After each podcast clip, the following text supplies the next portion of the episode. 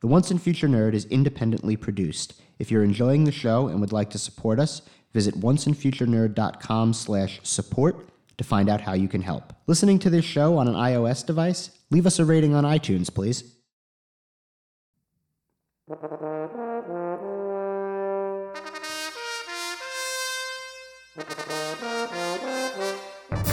The Once and Future Nerd. Book one, Princes of Orden. Chapter eight, Evil Untold.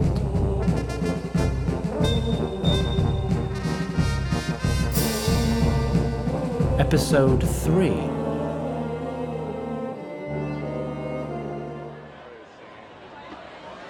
In a roadside inn near Freehold, three young men sat around a table, entertaining themselves with ale and cards. On each of their robes was the crest of the College of Armstrong Guard. So engrossed were they in their own company that they did not notice the girl approach their table. She sat down without invitation. Hi. One of the young men appeared angered by the interruption of their game, but the other two set down their cards to look over their new guest with a good deal of interest. Want to play a game with me and my friends?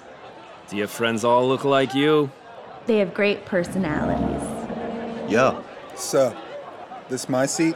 The Armstrong Guard boy seemed disappointed at the arrival of Billy and Nelson, and somewhat taken aback by their willingness to sit without invitation.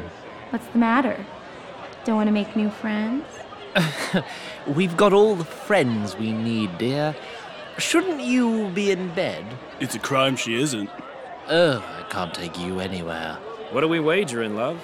Oh, this isn't a betting game. This is a drinking game. Your cup's all full? You're gonna drink with us? I am. Drink what? Milk?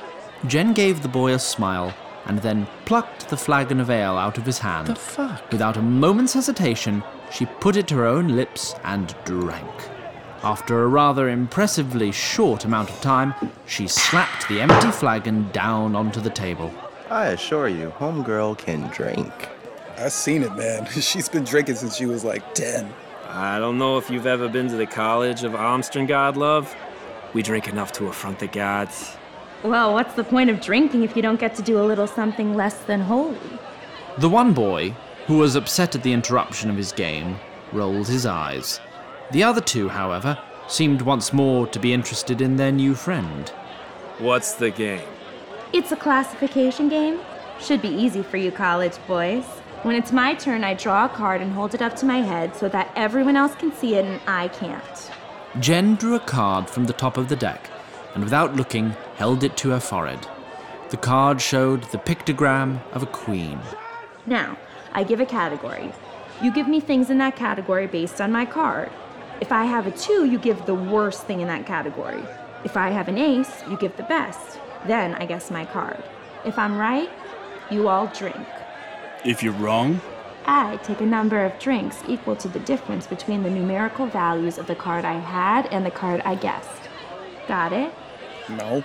So I might say diseases you could get, and based on the card I'm holding, you might say... a taste bud disorder that makes spinach taste like pizza bites. I can gain or lose weight by thinking about it hard enough. Doctor, help! There's this lusty barmaid stuck on my lap. This sounds like a king to me. Jen removed the card from her own head and looked at the front. Wow, you guys have high standards. What would an ace have been? You in my lap? At this, Billy's muscles tensed as if he were preparing for a fight. Below the level of the table, Jen put a hand to his knee to restrain him from striking his new friend unconscious. I was off by one, so I take one drink. Who's next? Outside of Guernatal Castle, Antonin Mooncrest was dining in private with his father. Marcus Mooncrest, you'll recall, suffered from a tragic affliction of the mind. He appeared to take a great deal of enjoyment from his bowl of stew. Antonin, ever the dutiful son, wiped the gravy dripping from his father's chin with a silk cloth.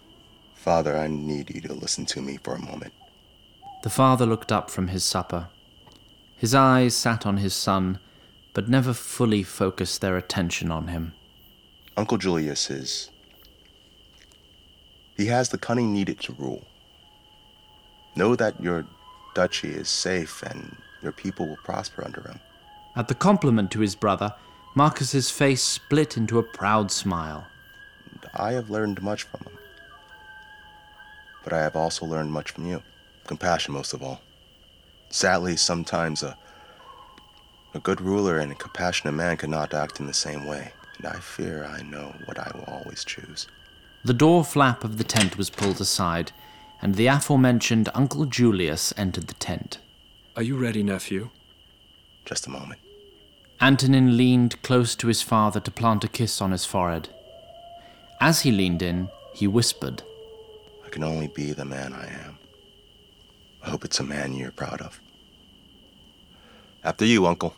Julius exited the tent.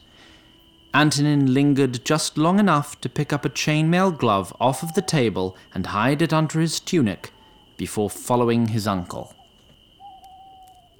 And in the great hall of Castle Guernatal, Ardel Redmoor was holding court over the evening meal. Around the table sat many of the principal players in his coup, including the threatened court philosopher and the bribed treasurer, as well as the usual collection of minor lords and sycophants.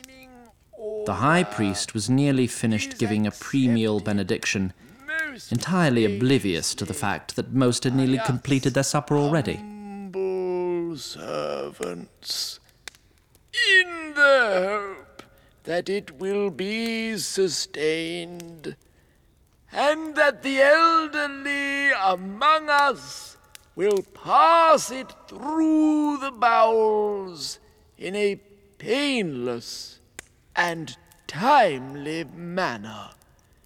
So be it, by God. So be it, by, so be it by, by God. The great doors of the hall swung open. So be it, by God. Antonin Mooncrest was followed closely by his uncle.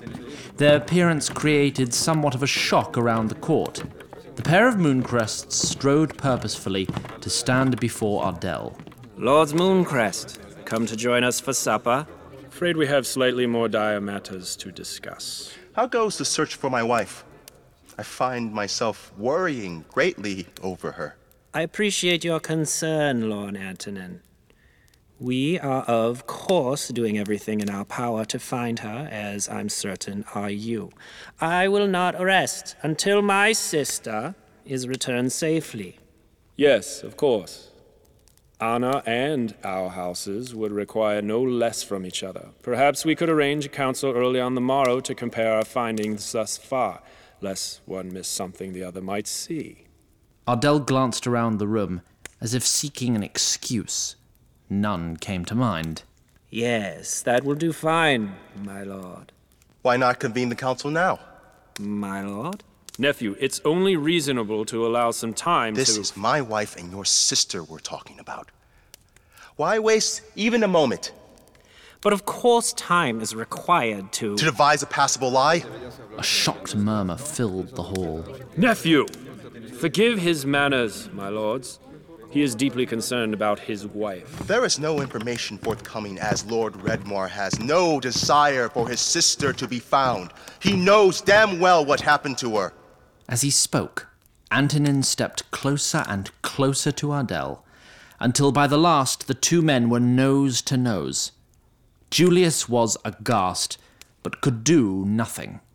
There are very troubling insinuations behind your words, Lord Mooncrest. Such implications could get you in trouble. I did not come here to imply anything. I came here to formally accuse you, Lord Redmoor, in full view of the court. Accuse me? Of what? You spoke slanders and published libels about the late king, had him assassinated and usurped his throne, the highest seat in all the Orden. In your youth, you intentionally got your cousin and sister drunk out of their minds and convinced him to rape her. When they divulged this gruesome fact to others, you had your cousin killed, and I'm sure you've done some unspeakable evil to your sister, my wife, to keep her quiet as well. Antonin looked around to the stunned faces of the court to make sure that all could hear him well. For all these crimes, and for an overall turpitude of character which does me insult on general principle, I demand satisfaction. Mock me, boy, and mock me well. Do not dare! With a solid thwack, the chainmail glove flew through the air and slapped Ardel across the face. For good measure, Antonin Mooncrest wound up and gave Ardel a second slap. Satisfaction, my lord. Will I have it? You will forgive this wood sprite for taking some amount of joy from the blood which streamed from a gash on Ardel's cheek. Or must I add cowardice to the already staggering catalogue of your vices? Oh, you shall have it. Superb. You have the choice of time and weapon. I will await your word in my headquarters. Back in the tavern near Freehold, all involved were fairly inebriated. One of our new Armstrong Guard friends held a four of hearts to his forehead. Advanced placement fart appreciation, but the teacher's kinda hot. Remedial transmutation. Bar-Lukir is lecturing, but Olaf's soft heart is grading. Sounds like four. Oh. Ha! Bottoms up, you sorry sods. After the group took their appropriate libations, the deck was passed to Nelson. The boy drew an ace of spades to his forehead. Jen caught the boy's eye and gave a quick nod. Nelson considered his category for a moment before continuing. Libraries. The one in New York with the lions. Oh yeah, I remember that one from the movie with the groundhog. Bar-Lukir's personal collection. Psh, in the human realms, maybe. Nothing next to the archives and the Temple of Homes Forgotten. He's right. Children of men aren't even allowed in there. Sounding like an ace. Of spades, dude. Fucking Motorhead. Metal as fuck. At this, the two boys from Pennsylvania made a strange occult symbol with their hands and shook their heads violently up and down. I can only presume they were very briefly possessed, although it did seem to pass soon enough. I want food. Anyone else want food? Oh my god, yes, right now. Kitchen's been closed nearly an hour. Don't worry, I'll find us something. Billy stood up with a good deal of purpose and considerably less stability, and walked off in a random direction. Quite chivalrous, that one. Hmm, built like an ox. That he is. Not overly clever, though.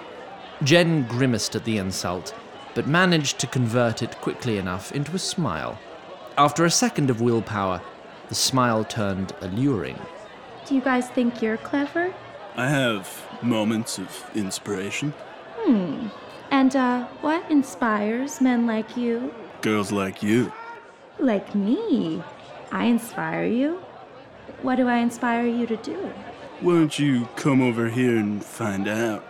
I'm not sure how Billy would feel about that. Lose the idiot. Again, the smile strayed towards a grimace before reining back in. To be fair, I haven't seen any of you being as clever as you say you are. What do you say, Nelson? What test of wits would prove them worthy of the maiden's favors? She's no maiden. Now, now, mind your manners. Ugh, crap. Do any of you have any idea what's in those secret archives we're talking about? Very good, Nelson. I think that's an excellent test of wits indeed. Bjorn here claims to have read one, but only when he's good and tanked. I made no such claims. I said I glanced at a page. Well, what did that page say? I don't think that's mine to disclose. Ah, uh, tell her, you fucking braggot. I don't want to. God damn me, Bjorn, if you aren't the most selfish son of a whore I've ever met.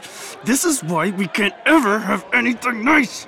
Aw, it's okay. Jen dipped her finger into the foam of her beer and then licked her finger clean. You don't need to be shy. This gesture seemed to have an effect on the first traveller, but none at all on Bjorn. Apparently, it had an unintended consequence on Nelson as well. May I be excused from the table? Ah, you're howling at the wrong hound with Bjorn here. Selfish twat. Sticks and stones, Martin. Aye, sticks and stones indeed. Say, where's that farm boy-looking friend of yours? Sudden realization crossed Jen's face, and she immediately removed her finger from her mouth.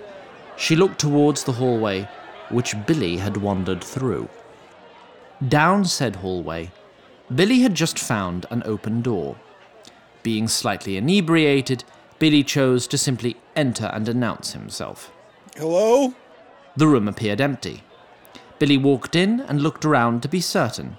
He saw the typical collections of personal effects that one might leave in an inn bedroom. Also, he found a small barrel labelled salt beef.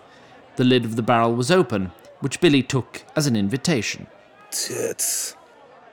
In many great tales, there is a point where, by a stroke of pure luck, the hero of the story happens to uncover a nefarious plot just before calamity would have otherwise befallen them. The hero thus averts the calamity and saves the day. Billy was no such hero. Instead, he stuffed a handful of salted beef into his mouth and as much as he could hold into his various pockets and fists. His search accomplished, he strode out of the room and back towards the main room of the inn. Had he been even slightly more diligent, or slightly less drunk, he may have noticed, on the bed in the room with the salted beef, was a pile of twenty-sided dice, similar in design to the ones Nelson wore around his neck. Also, he might have noticed a pile of night black robes, similar in design to those worn by the Templars of Discord.